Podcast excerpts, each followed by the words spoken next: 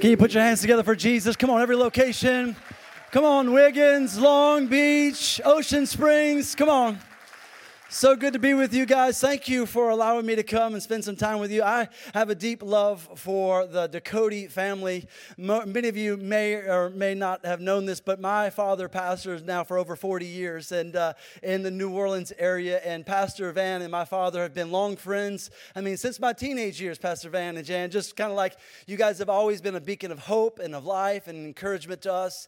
And so I just want to thank you for your influence i mean when i was being ordained as a pastor right when i was being laid hands upon pastor van and the team were there and so just thank you for your investment in us and i think about what god's doing in this church I don't know if you realize what a miracle you're a part of.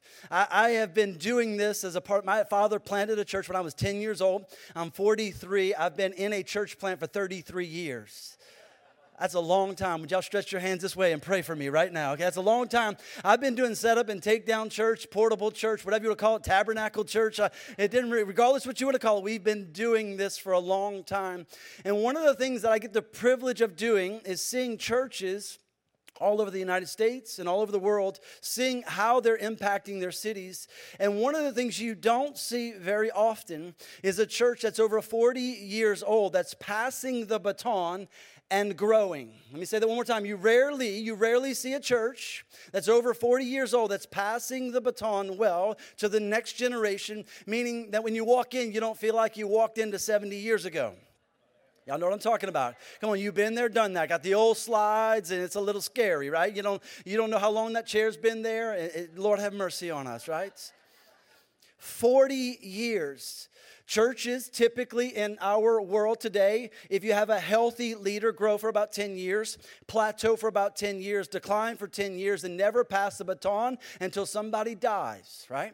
And when somebody dies, the church is already at such a level of dying that it's hard to resuscitate. And so it's easier to give birth than raise the dead. Amen, everybody? And so that's what they do. They, they close the doors, and they go launch another baby somewhere else, right?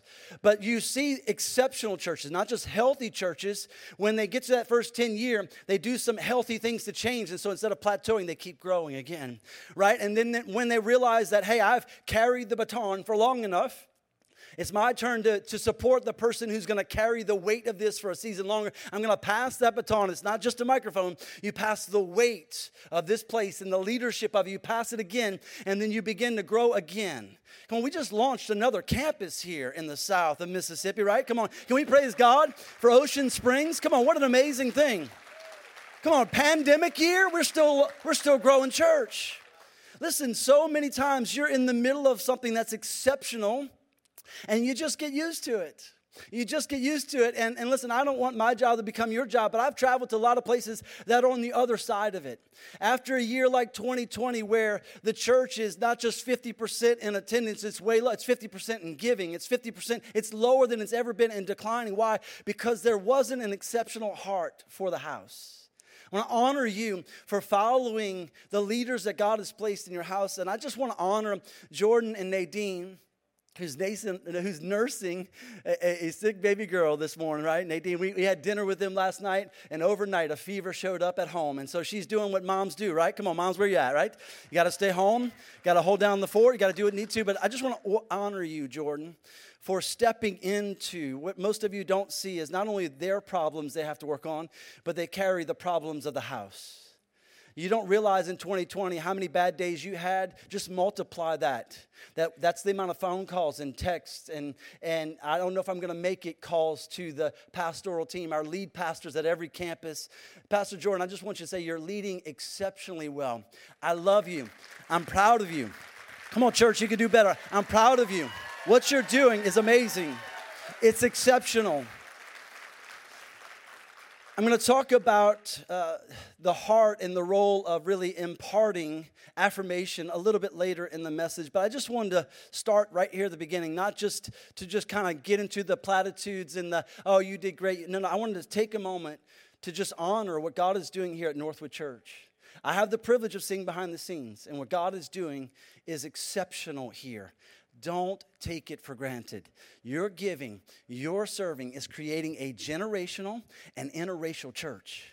Come on, your giving, your investment is creating a place where, regardless of your history, your heritage, or the color of your skin, God is doing something, and we are the family of God. Come on, in the South, we're looking like heaven already. I love it. I'm excited about it. I hope you are. I could stay here for a long time. I, I, do have the responsibility of actually bringing you the Word of God today as well. Are y'all ready for this, okay? I want to talk to you about a principle that the most successful people in the world practice. A principle that the most successful people in the world practice. Now, I've already made one of the like biggest mistakes you could ever make in preaching. Y'all ready for this? The big I didn't honor my wife and kids sitting on the front row now. Come on, this good-looking lady, she's mine, okay? So don't nobody come looking this way, all right? If you've got your Bible, if you're following along online, we're going to begin in the beginning of the book of Acts. And I want to talk to you about the principle of repentance. Now, some of you, as I look around this room, look like you've been in church for a few years, just like I have. Been in church my whole life. And most often, when you hear the word repentance, you kind of, it feels a little like, ugh, it's going to hurt a little bit. Uh, repentance is like almost a dirty word in certain circles, like somebody came really mad at you and said, You need to repent, right? There was anger, there was fire in their eyes, and there's a little bit of frustration. But I want you to know that the most successful leaders in the world, practice repentance. I'm going to say it to you a different way. Uh, and, I, am going to ask for full participation every location. Come on, I'm going to I'm going to get you to raise your hands in church. Come on, get ready. All right, here we go. Uh, how, many, how many of you guys say, I would like to grow and get better? And a person in the world that I know says, No, not me. I'm good where I'm at, right? That, that person we run from, right? We're scared, scared of them. Every person in the world, when you say, hey, do you want to get better? Do you want to grow? Absolutely. That is the definition of repentance in the biblical form. But somehow we've made this idea of like it's something we do once when we give our lives to Jesus, once and done. I repented. No, no, no. It is a daily part of our lives. And when we go to the beginning of the book of Acts, you see the Apostle Peter introducing repentance in the same way that Jesus introduced repentance. And I think in his very first message, the reason he introduced repentance is because he just had to do it himself. You know the story. Come on, Jesus had told the disciples that he was going to go to the cross that he was going to lay his life down for mankind, and yet they still didn't seem to get it. And so while Jesus was being harassed, while he was in court, what did Peter do? He's standing by the fire, and a young lady walks up to him and says, Hey, aren't you one of those people from Nazareth? Aren't you a follower of Jesus Christ? And what's Peter do? How many times? How many times did he deny Jesus? Come on, three times. He denied Jesus and he ran away. Something happens between that denial. Jesus goes to the cross, right? He, we, we see his death, his burial, his resurrection, and then Jesus, Jesus begins to walk about with people and finds some of his disciples who had denied him. He begins to spend some time with them, and in the middle of that time, something happened when he met Peter something changed. Peter grew. Peter was introduced to the power of the Holy Spirit, everyone. And he went from a denier to being the person who was tapped to hold the microphone and preach the first message in the first church. He went from denying Jesus three times to 3,000 men getting saved in one message. Now, I know most of y'all aren't preachers, but I don't know a preacher alive who wouldn't take 3,000 salvations in one day, right? Come on, that's a miracle moment. He goes from complete denier to preaching a message that anybody in the world would say, only God could have done that. But something happened between the denial and the message. Peter was changed. Peter was changed. And so he begins to preach the first message. And the Bible says in Acts chapter 2 that the people were cut to the heart, that something he said pierced their heart. And they said, Peter, what are we supposed to do with this situation? Acts chapter 2, verse 38 is going to be on every screen. Peter replied, repent and be baptized. Come on, every voice, every location, would you say that line? Repent and be baptized. I did not even know you were baptizing today, but this is a baptism message, all right? Repent and be baptized, every one of you, in the name of Jesus Christ for the forgiveness of your sins, and you will receive the gift of the Holy Spirit. Peter's first message says, Let me tell you what I just did. I just denied all that he was, along with everyone in Hebrew culture when they chose Barabbas to be set free over Jesus, right? Everyone denied that he was the Son of God and Savior of the world. Every one of them said that's not who he is. And then in the middle of that message, Peter repented. He changed. And God used him to do great things. And so Peter says, Hey, if you want to be used by God, all you got to do is repent. All you have to do is change the direction of your life. All you have to do is accept the grace of God that He is Son of God and Savior of the world. Come on, you say that with me. He is the Son of God and Savior of the world. There is no one else like Him under heaven, the Bible tells us. We believe that Jesus is everything. But for some reason, we've kind of we've kind of watered down the idea of repentance to I'm sorry. Come on, it's like a Justin Bieber song. Is it too late to say I'm sorry? It is. That's what we've done with repentance. We've watered it down. Where are my young people at? Well, come on. I just went Bieber on you. That's scary, all right? we've watered down the idea of what repentance really is to just, I'm sorry. And so the Apostle Paul, later on, as he's preaching, he begins to kind of contrast godly sorrow or repentance with worldly sorrow. We find it in Second Corinthians chapter 7, second verse for us. On screen says, Godly sorrow, godly sorrow brings repentance that leads to salvation and leaves no regret. But worldly sorrow, come on, say that with me, brings death. Look at the difference. One brings death, one brings you to repentance. Worldly sorrow brings death. See what this godly sorrow has produced in you. And he begins to compare some things. What earnestness, what eagerness to clear yourselves, what indignation, what alarm, what longing, what concern, what readiness to see justice done. At every point, you have proved yourselves to be innocent in this matter. He begins to compare the idea of godly sorrow, uh, I'm sorry, with biblical repentance. He said, when you're sorrowful like God wants you to be sorrowful, it changes you on the inside. So, real quick, note takers in the room, come on, get something out. You got your phone anyway, note takers. Let's look at some modern day comparisons of godly sorrow and worldly sorrow. So, godly sorrow, it assumes responsibility, but worldly sorrow blames others. You ever met someone who blames someone for all of their problems? It started in the garden, right? God showed up, said, Adam, how'd this happen to you? And Adam said, It's that woman you gave me. Come on, fellas. And then God goes to the woman and says, What happened? She says, It's that snake you put on the earth, right? The blame game started real, real early, and we can be we can do better than that, can't we? But godly sorrow, godly sorrow assumes responsibility. Give me the next one now. So, so worldly sorrow has an emotional show. We've seen this a lot. There's this always this, my dad called growing up alligator tears right? Just those are fake tears. That, that, they don't mean anything. That's just a show. You're just pretending. But godly sorrow has honest and, and heartfelt in its depiction. There's something deeper that's happening when you have godly sorrow. We go on, worldly sorrow, it dodges the facts. But godly sorrow faces the facts. See, this worldly idea is like, uh uh-uh, uh, did that really happen? Well, we've got it on video today. Y'all know there's a camera everywhere right now. There's a camera everywhere. When my children first discovered that they had like slow motion and all this on their camera, one of my children at like six years old decided that they were gonna put a camera in our bedroom at night and take pictures all night of us. Y'all pray for me, right?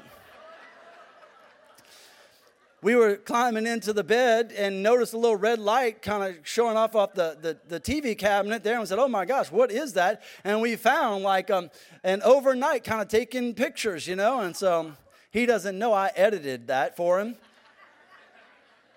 There's a big gap in the middle of those pictures.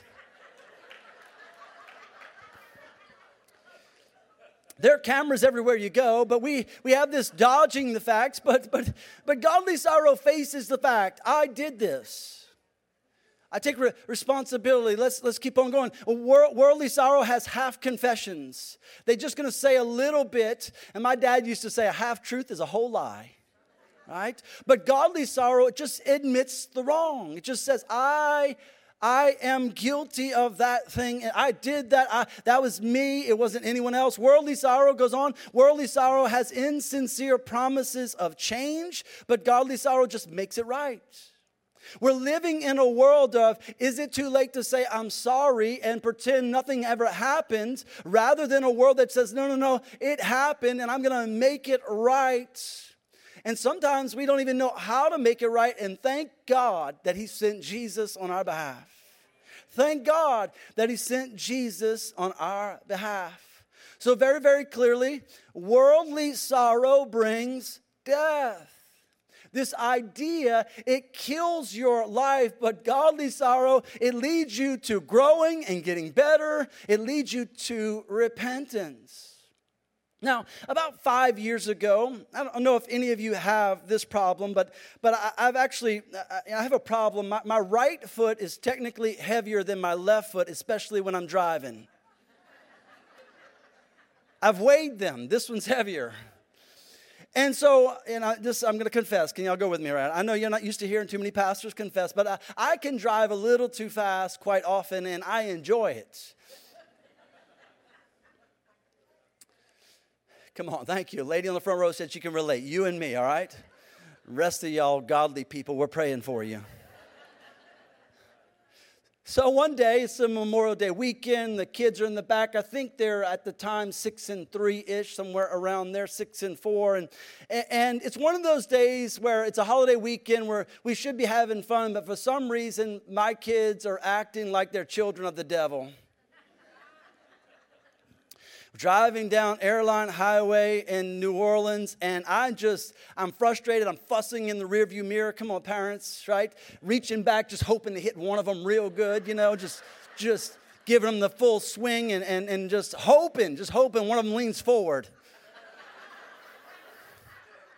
Little did I know that I was just pushing that gas pedal. That frustration was coming out in the gas pedal, and I was driving, I was driving, and then all of a sudden, you know what happened? State trooper, come on, blue and red. It's just behind me. And in that moment, you have all sorts of thoughts that you, as a pastor, shouldn't say out loud. I pulled over, and for some reason, the way we pulled over, it wasn't clear. The, the, the police officer came up on Amber's side, my wife's side of the vehicle. We rolled down the window, and I was just so frustrated. He said, Sir, did you know you were speeding? I said, Officer, I had no idea how fast I was going. I'm so frustrated with my children. They're making me so angry. I was just fussing at, I just went off to the police officer. I have no idea. I'm sure I was speeding. He looked at me, he said, Sir, I hope you have a nice day. and he turned around and walked the other way.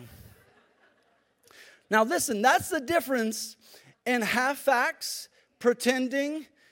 Listen, I just laid it all out there, said, I did it, it was me. And I tell you, some of you guys, some of you guys, you try to talk your way out, I didn't know. It doesn't work, all right? You just tell them the truth. You were doing it and you're doing it on purpose. And if they want to be real nice, they can let you off today, all right? But I, I admitted, and there was an immediate response of, of change where he allowed me to receive grace.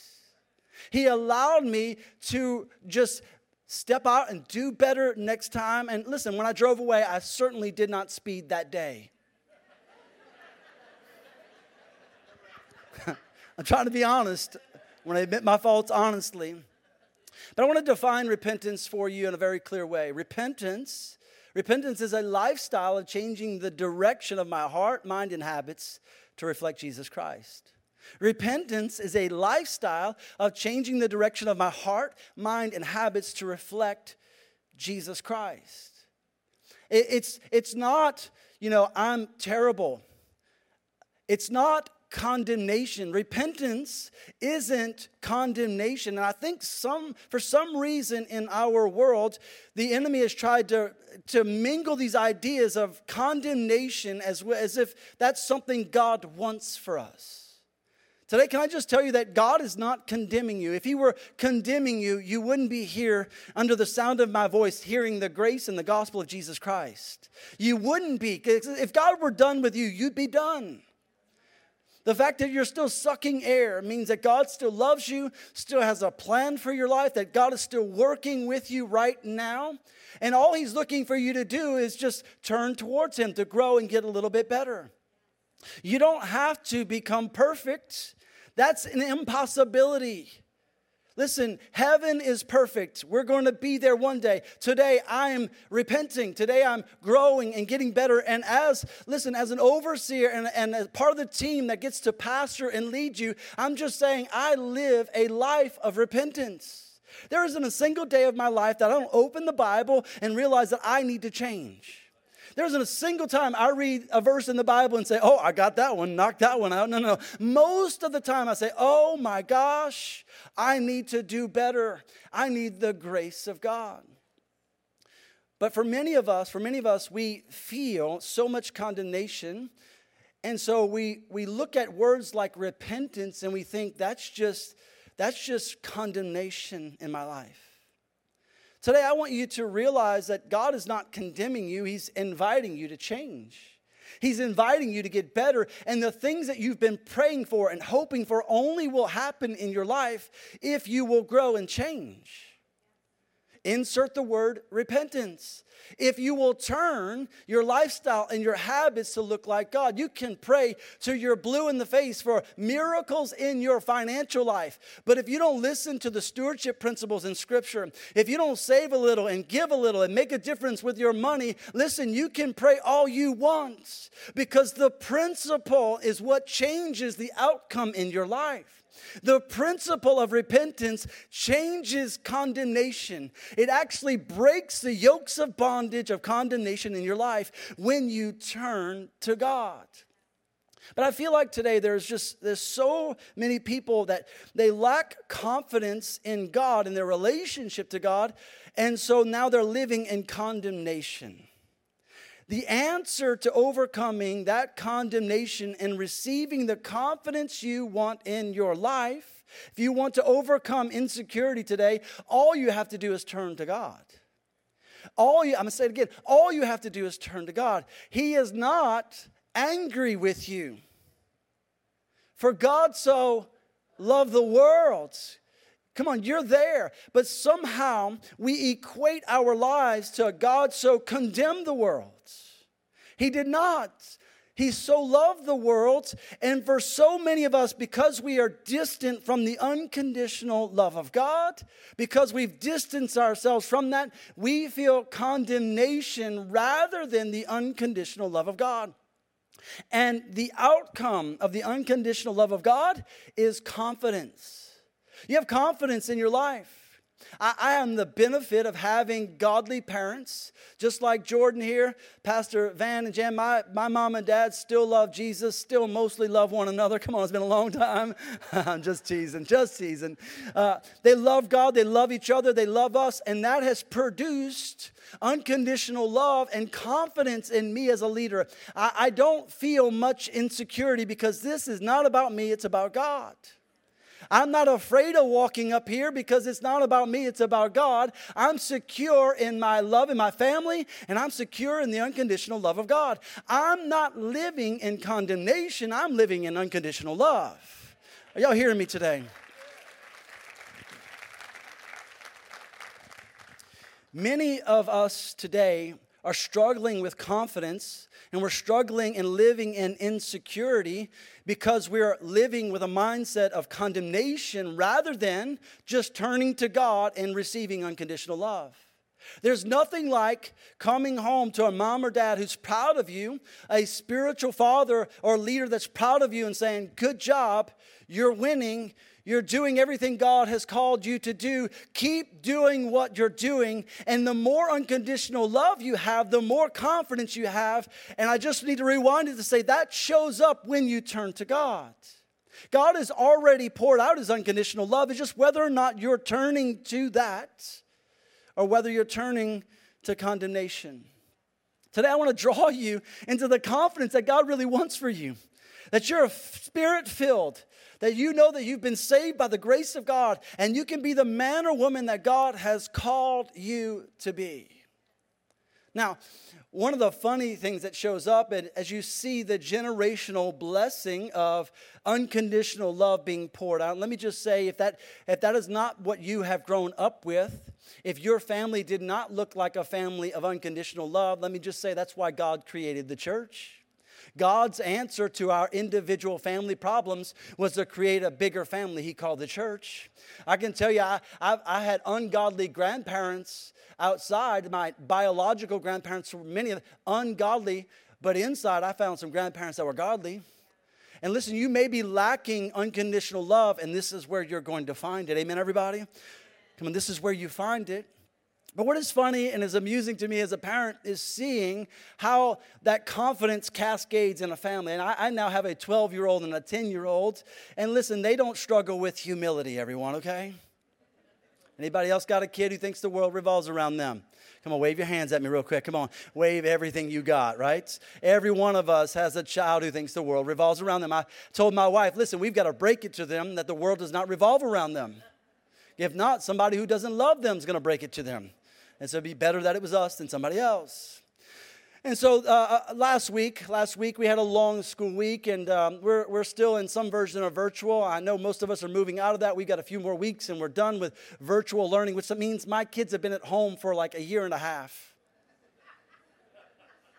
I love my kids, but I love for them to go to school too. I'm okay with subcontracting a school for like 35 hours a week to keep hold of them. Y'all with me? And so it's Friday and energies were high. We had, remember, we had lots of rain last week, lots of rain, lots of rain. It was just like, in New Orleans, so much rain. It was kind of overwhelming. And, and, and so we're just, all right, listen, put your shoes on, both of you 10 year old daughter, 12 year old, put your shoes on. You're running a mile right now. Go outside, run a mile. They're like, but it's been raining. I don't care. You will run in the rain if we have to. So my wife kind of looks at me like, really? I'm like, absolutely. Rain's not to kill anybody, right? And so we go out. It happens to not be raining at that moment. And so they start running. And, and I start to walk. And then as soon as I start to walk, watching them run, because I'm supposed to be a good parent, I'm supposed to make sure that they stay alive while they run. And, and so it starts to rain as I'm about three houses down. And so I just turn right back around and head to the house. they keep running. And then I felt a little bit of condemnation. And I got the keys to the truck and I said, Well, I'll ride and meet him halfway. Maybe we'll just do a half mile in the rain. And so I get to the half mile point, and, and my daughter, she's lagging behind my son. He's the older, he's running faster. And, and, and, so I say, Hey, hey, Liv, do you want to get in the truck? And she's like, Oh, yeah. She gets in the truck real quick, right? So she jumps in the truck, and then we swing back around. When I get to the turnaround point, my son is running, and at this point, he's fully embraced the rain. Shirts off Come on, got the headphones in. He's just running like a model down the runway, right? I rolled down the window. I said, I said, Caleb, do you, do you want to get in the truck? It's raining pretty hard. He's like, uh uh-uh, uh, I'm finishing this thing. And so when he said that, right before then, I had this idea. I was like, we are going to have some fun with this. So I kept the window down and I pulled up Eye of the Tiger. Come on, Rocky. Roll down the window. Dun, dun, dun, dun, dun, dun, dun. And he starts high stepping. Come on.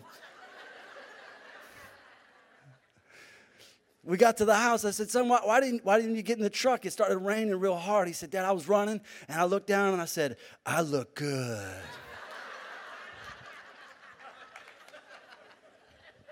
I asked him if I could share the story, okay? And uh, what I see in my children when you see an environment of unconditional love, what you see is a godly confidence that shows up in their lives. And so many of us, we don't have the confidence that we need because we've been living in condemnation.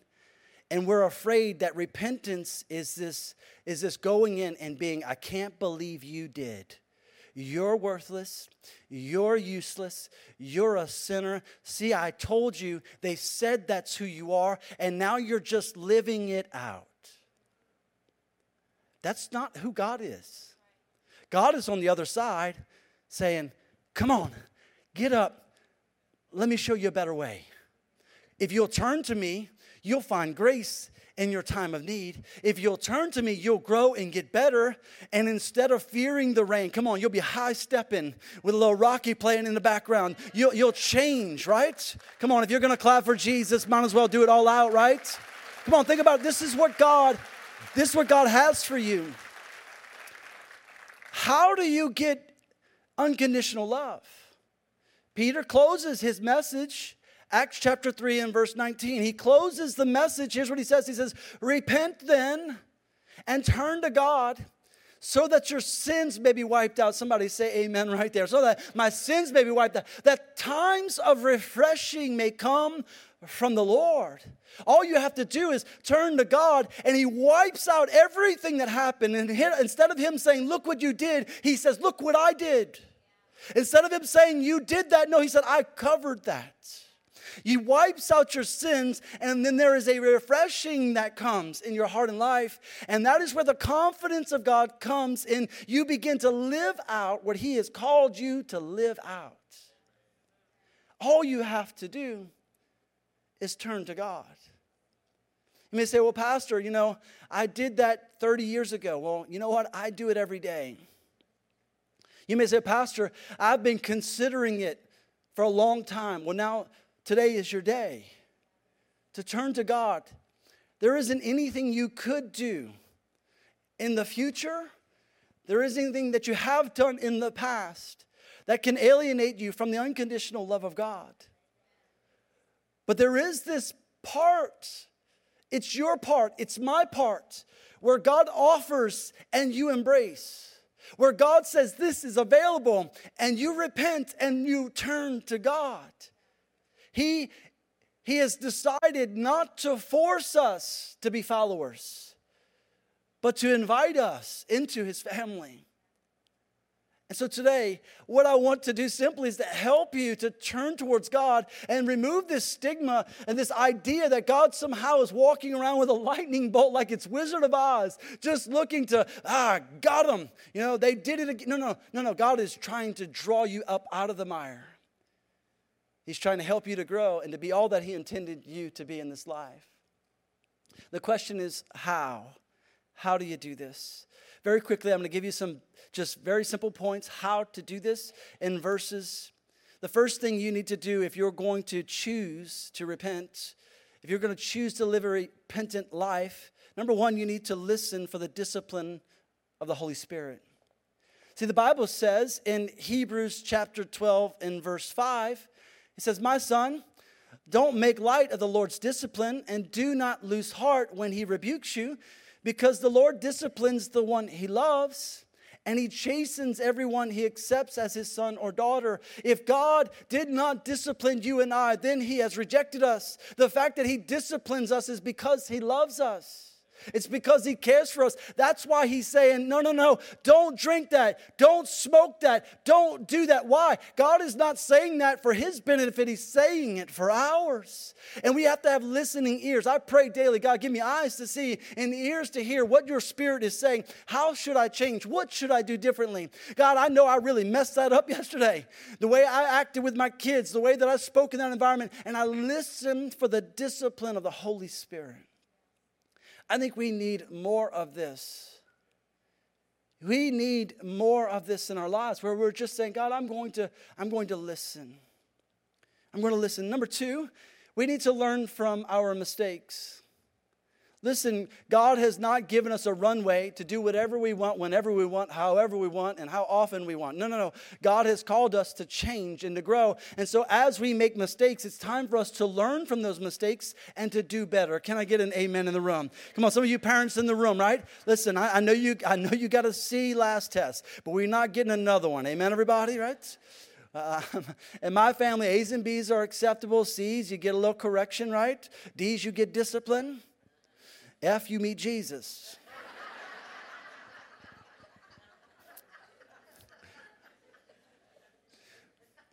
Acts chapter 17 and verse 30 says this God overlooked people's ignorance about these things in earlier times, but now he commands everyone everywhere to repent of their sins and turn to him. God used to overlook our ignorance, but today we are no longer ignorant. The grace of God is present. We have to learn from our mistakes. We have to just get a little better. Just get a little better. We have to learn from our mistakes. Number three, we need to lean into the grace of God. This is a really big one. I talked about it. This is where we find the unconditional love of God. We need to lean into grace because you may make the same mistake a few times over. You may come around the mountain instead of climbing, trying to climb straight up the mountain. You may come around the mountain, and as you go, there's a little incline. You may get a little better and a little better, right? And a little better. And as you go through that process, what happens? You may tackle the same ideas. Maybe the first time you deal with your money, you, you say, you know what, I'm going to look like God, I'm going to stop wasting money right? And then you go a little bit further and you say, okay, what I'm going to do, I'm going to learn to tithe. Well, I'm going to grow, right? I'm going to repent. I'm going to change. I'm going to get better. It's little steps that you take, but you have to lean into the grace of God in order to do this. Hebrews 4 and 16 says, Let us then approach God's throne of grace with confidence, so that we may receive mercy and find grace to help us in our time of need. Listen, what I love about God, what I love about God is that if you will lean into the grace of God, you'll find the grace of God. As I prepare to close, Jordan, are you joining me? Or do you have someone else playing for me back here? You, y'all, y'all, y'all don't do that piano thing at the end anymore? I'm just teasing. Now's a great time for the piano music. That's all I'm saying. Some of y'all been in church. Oh, there it is. Thank God. I feel like it's like the Oscars. They let me know it's time to finish up, right? Pulling me off the stage. My piano guy gets he gets overzealous sometimes. It shows up way too early. Sounds like how many of y'all remember old school church where the pastor would ask for five more minutes? Come on, anybody give me five more minutes, right? I'll take five, ten. Come on. Pastor Van's done that one like a thousand times, right? Number four, I've got two more and we're gonna pray and close. Number four, I want you to live an accountable life. If you're going to live a repentant life, you need to bring some accountability into your life. Meaning, you've got to invite some people that you're going to say, hey, this is where I make the mistake most often, and will you help me? And you got to find somebody that doesn't struggle with the same thing you struggle with. we, we like we find somebody we're like, oh, you struggle with lust, I'm gonna hang out with you. No, no, then you're gonna spiral, right? You need to find somebody that doesn't struggle with what you struggle with right? And then you can help them in their area of weakness and they can help you. You live an accountable life. James says it this way in chapter 5. I know you've been studying James. Chapter 5, verse 6 Confess your sins to each other and pray for each other so that you may be healed. The earnest prayer of a righteous person has great power and produces wonderful results. There's something about inviting someone else in. Listen, your pastors, your leaders, they're modeling the way. There are small group environments all over the place where you can just find someone. You don't have to tell everyone, but you need to tell someone because you're only as safe as your secrets, right? And if you're hiding something and you're unrepentant, you're in trouble. But if you're willing to get it out in the open, if you're willing to say, God, I'm listening for discipline. God, I want to learn from my mistakes. God, I'm leaning onto into your grace that you'll let, help me to, to get up out of this situation. But God, I'm also going to tell somebody that's going to call me and say, hey, what did you do? Where did you go? How did you live? And number five, as we close, the Bible says that we should lead others to repentance. Because, see, when we lead in repentance, others say, how, how, did that happen? What changed? How did you end up there? And then we have the opportunity to say, you know what? Well, I followed God. There are only two options in the world either evolution is the answer to everything or God. Either everything's an accident or everything is intentional. Either we have an intelligent designer or we're all just a product of some crazy bang. And I just want you to know today that I've put all of my heart, all of my mind, all of my soul in the one basket that we have an intelligent, incredible creator has called us to be sons and daughters of the Most High God. He's called us in. So I've got to lead others. Listen, Luke chapter 15, 7, Jesus says, In the same way, there is more joy in heaven over one sinner who repents and returns to God than over 99 others who are righteous and haven't strayed away. Listen, I love the people who are righteous. Come on, you've been in church a long time. I love that you haven't strayed away. But please don't lose your love for the one. Don't lose your love for the one. You want to see decline? You want to see plateau? Lose your love for the one. Lose your love for the person who's far from God. Lose your grace for the sinner putting out the cigarettes and putting down their beer, walking up to the door. Come on, you lose the grace of God for them, then you're losing the love that God has really given you already. We need to be a church that leads others to repentance. I think if you'll do this, if you'll live a repentant life, what you'll find, just like the most successful people in the world, you'll keep growing You'll keep getting better. Church will never be stale. You'll never wake up one day and say, Man, I'm kind of bored here. It'll never, you'll never have that problem. Why? Because it's about your connection to God. And the day you feel like it's stale and the gospel's being preached and the word's being preached, it's time to look inside rather than outside. It's time to look about what's going on in your heart and your life because listen, the grace of God is in this room. The presence of God to break yokes of bondage and lead to life is in this room. Come on, I've been following Jesus a long, long time, and I've been some places that they talked about God, but God wasn't there. I'm telling you, I walked into this room and since the presence of God, God is here. As we close today at every campus and in this room, would you bow with me? Come on, in every location, just take a moment. On, we're going to wrap everything up in just a moment. I really sensed as we were in worship that some of you need to turn to God in a way that you've never turned before. Maybe you're here today and you've never gone all out for Jesus. This is your moment. You're one prayer away from changing everything. Maybe this last year and a half has just rocked your world and you find yourself struggling with things that you used to overcome, but you're struggling. Listen, you're one prayer away from breaking that bondage in Jesus' name. You're one decision of repentance if you'll turn to Him. I believe that in Jesus' name there is power to break the spirit of condemnation in Jesus' name. With every head bowed and every eye closed, if you're here today and you're far from God for any reason, and today you need to turn to God and accept that He is the Son of God and Savior of the world. I'm not going to embarrass you. I'm not going to ask you to stand or come to the front. But right there where you're seated, if that's you today, would you whisper this prayer? Come on, say these words with me right now. Say, Lord Jesus, I'm giving you my life. Today I'm asking you to be my Lord and my Savior. God, would you forgive me for my sin? Would you forgive me for trying to live this life on my own? And God, would you give me the power to follow you all the days of my life? In Jesus' name. Just a moment longer, stay focused on prayer. Just a moment longer. During worship, I sense that God had just given me authority to break this spirit of condemnation and to speak affirmation and love.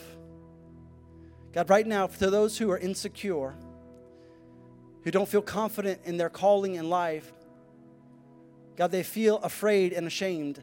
I break the yokes of bondage in Jesus' name. I break them in Jesus' name. God, I pray that your unconditional love would flood their hearts and their minds right now in Jesus' name. God, I pray that they would know beyond a shadow of a doubt, God, that you have healed them and touched them and your hand of favor is upon them. God, I thank you that every plan of the enemy is going to fall short and that Holy Spirit, Holy Spirit, you're going to you're going to correct them, you're going to discipline, you're going to speak to them, you're going to open the doors to restoration and healing. God, I thank you for it now. Come on, just whisper these words God, I receive your love. Come on, once more. God, I receive your love. And God, I reject condemnation. I receive your love and I turn towards you today. In Jesus' mighty name. We all said amen together. Amen and amen. Come on, let's celebrate Jesus. Come on, campuses. Take it right here. God bless you. Hope you have a great day. Come on, can we give it up for Josh? Thank you, man. Uh, you know, we haven't really talked much about repentance. It's not kind of one of those conversations. Hey, man, why don't we have a conversation about repentance? But um, the, the way that you describe repentance is something that we're very passionate about here because exactly what you said. Uh, repentance, we, we say it sometimes, I heard this years ago repentance is like the fountain of youth for your relationship with Jesus. Like again, it's not something you do whenever you do something bad. It's just something you do in life. Continue. You live a life of repentance. You're in the, a constant posture of realizing, like you said, you need the grace of God. And so, uh, so we we we want to live a life of repentance. And so, I think today, some of you, at least I hope that you have a different perspective of where, what repentance is in your life. Um, I think that the enemy wants to deceive us and cause us to uh, to stay away from the very things that we need. You know, like, like you said, if, if we've grown up a certain way, we, we've got this mindset that we should run from the very person or the very thing that we actually need. And, and God's grace is sufficient. And I hope that today, as you feel God's grace in your life, uh, I know that in this room today, maybe you're watching online, that I believe many of you, you said that prayer. And, and if I know, you know, kind of where we're at in this room and where we're at watching online is we kind of fall into different categories. There's some of us who uh, we were raised up in church and um, I think what happens whenever you're raised up in church, you sort of you sort of deal with that whole thing of you know better. You, you, you should know better. And so whenever you mess up, it makes it harder to feel like God's grace is still there for you.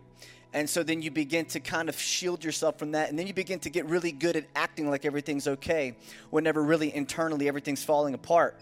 And uh, uh, this is a, this is a, a church where um, we, we understand that. I grew up in church, I get it. I know what that means, and I know what the enemy wants to do to you. He wants to encase you in your situation, in your in your faults and in your mistakes, and keep you there, crystallize you there. But you can repent, and God breaks that off of you, and you can you can go free. Come on. And then there's many of you, you you've made so many mistakes. Maybe you, you don't have that wonderful upbringing that we were talking about. You've made so many mistakes that you're like, there's no way that God would receive me. I am unworthy. And that's another lie from the enemy. And so, what do we do? We come boldly to the throne of grace because we know that He will forgive us. And so, today, I believe that a lot of you, you said that prayer. Maybe you recommitted your life. I think we, we fall into different categories. And, and as a church, we want to try to make it easy for you uh, to take next steps. Uh, we believe that whenever we say a prayer or we make a decision in a moment like this, that this is just the first step okay? And so what we want to do is, is, try to make it easy and try to connect with you and help you kind of know what, what's what's next in your life. And so uh, we do that by, by you taking this the card in the seat pocket in front of you. It's a, it's a what's next card. It's got some basic information that we'd, we'd love for you to take it fill it out and if you would take that card and if you would bring it back to the back of this room, we have a next steps area. We got some people back there who would love to meet you and talk to you. Or if you don't want to meet them and talk to them, you can just kind of like toss the card their way as you're as you're walking by. All right, uh, where's my introverts at? You know, you're just like. Uh, you know, and keep moving. But we're going to reach out to you this week. One of our pastors is going to reach out and uh, and give you some next steps to take because we truly believe that, as Jesus said, that whenever we are born again, right? Whenever we're like a, a little baby and we need some help. All right, we don't just lay a baby on the side and hope that it figures it out itself, right? It needs to be fed and taken care of and cleaned up. And, and so we want to help in that process in your life if, you, uh, if, if you'd allow us to. I'd also like to encourage you to, uh, to, to get connected get connected to the family here at Northwood Church. Uh, we have small groups. We have a Next Steps class once a month that helps you kind of know a little bit more about the church, which we'll let you know about later on this month. Um, but but there's different ways that we want to help you again, kind of connect and, and really become uh, a disciple of Jesus Christ. Today you've made a decision to follow Him, but now you begin to actually follow Him and become a student of Jesus, and that that's what a disciple means. And so we want to help you in that. So. So take advantage of that, turn that card in, and we'll get in touch with you. I also want to let you know a couple of things before we roll out today. Number one is that at the end of the service, we're going to have a prayer team up here at the front of the room who would love to pray with you if you're going through anything in your life. Maybe today the message that was spoken, it kind of stirred up some things in your heart, and maybe you don't have somebody to pray with you about this. I would highly encourage you to come up at the end of the service and pray with someone at the front of this room. Maybe you, you did give your, your life to Jesus and you need somebody to pray with you about that. I, I'd, I'd just love to invite you up at the end of the service to do that. And also, the last thing is this we again we're going to be baptizing at the end of this service all right? And uh, this is a celebration by the way. This is not like a somber moment. This is a, a celebration of people who have made a decision to follow jesus and so we want to support them in that. So if you know some people that are getting baptized i'd love to encourage you just to kind of wander this way as we dismiss today and, uh, and, and hang out for maybe another 15 20 minutes or so as we baptize. So uh, come on stand to your feet. I want to pray with you as we wrap up and we're going to go enjoy this incredible day. Father, we love you. We thank you for what you've done in this place today. God, that souls were saved, the course of people's lives and families were altered because of your grace and because of what you've done for us. God, it's not what we do to attain who you are. God, it's what you've done to come down to us to redeem us, to impart your righteousness into our life. And so we thank you for that today. God, I pray over every person that's here, every person watching online. God, that you would protect them, that you would keep them, that you would give them your grace and your mercy and your peace this week as they go out and be salt and light in this in this city. We love you and thank you in Jesus' name. Come on, everybody said amen. Amen. Amen. We'll see you later on. Bye bye.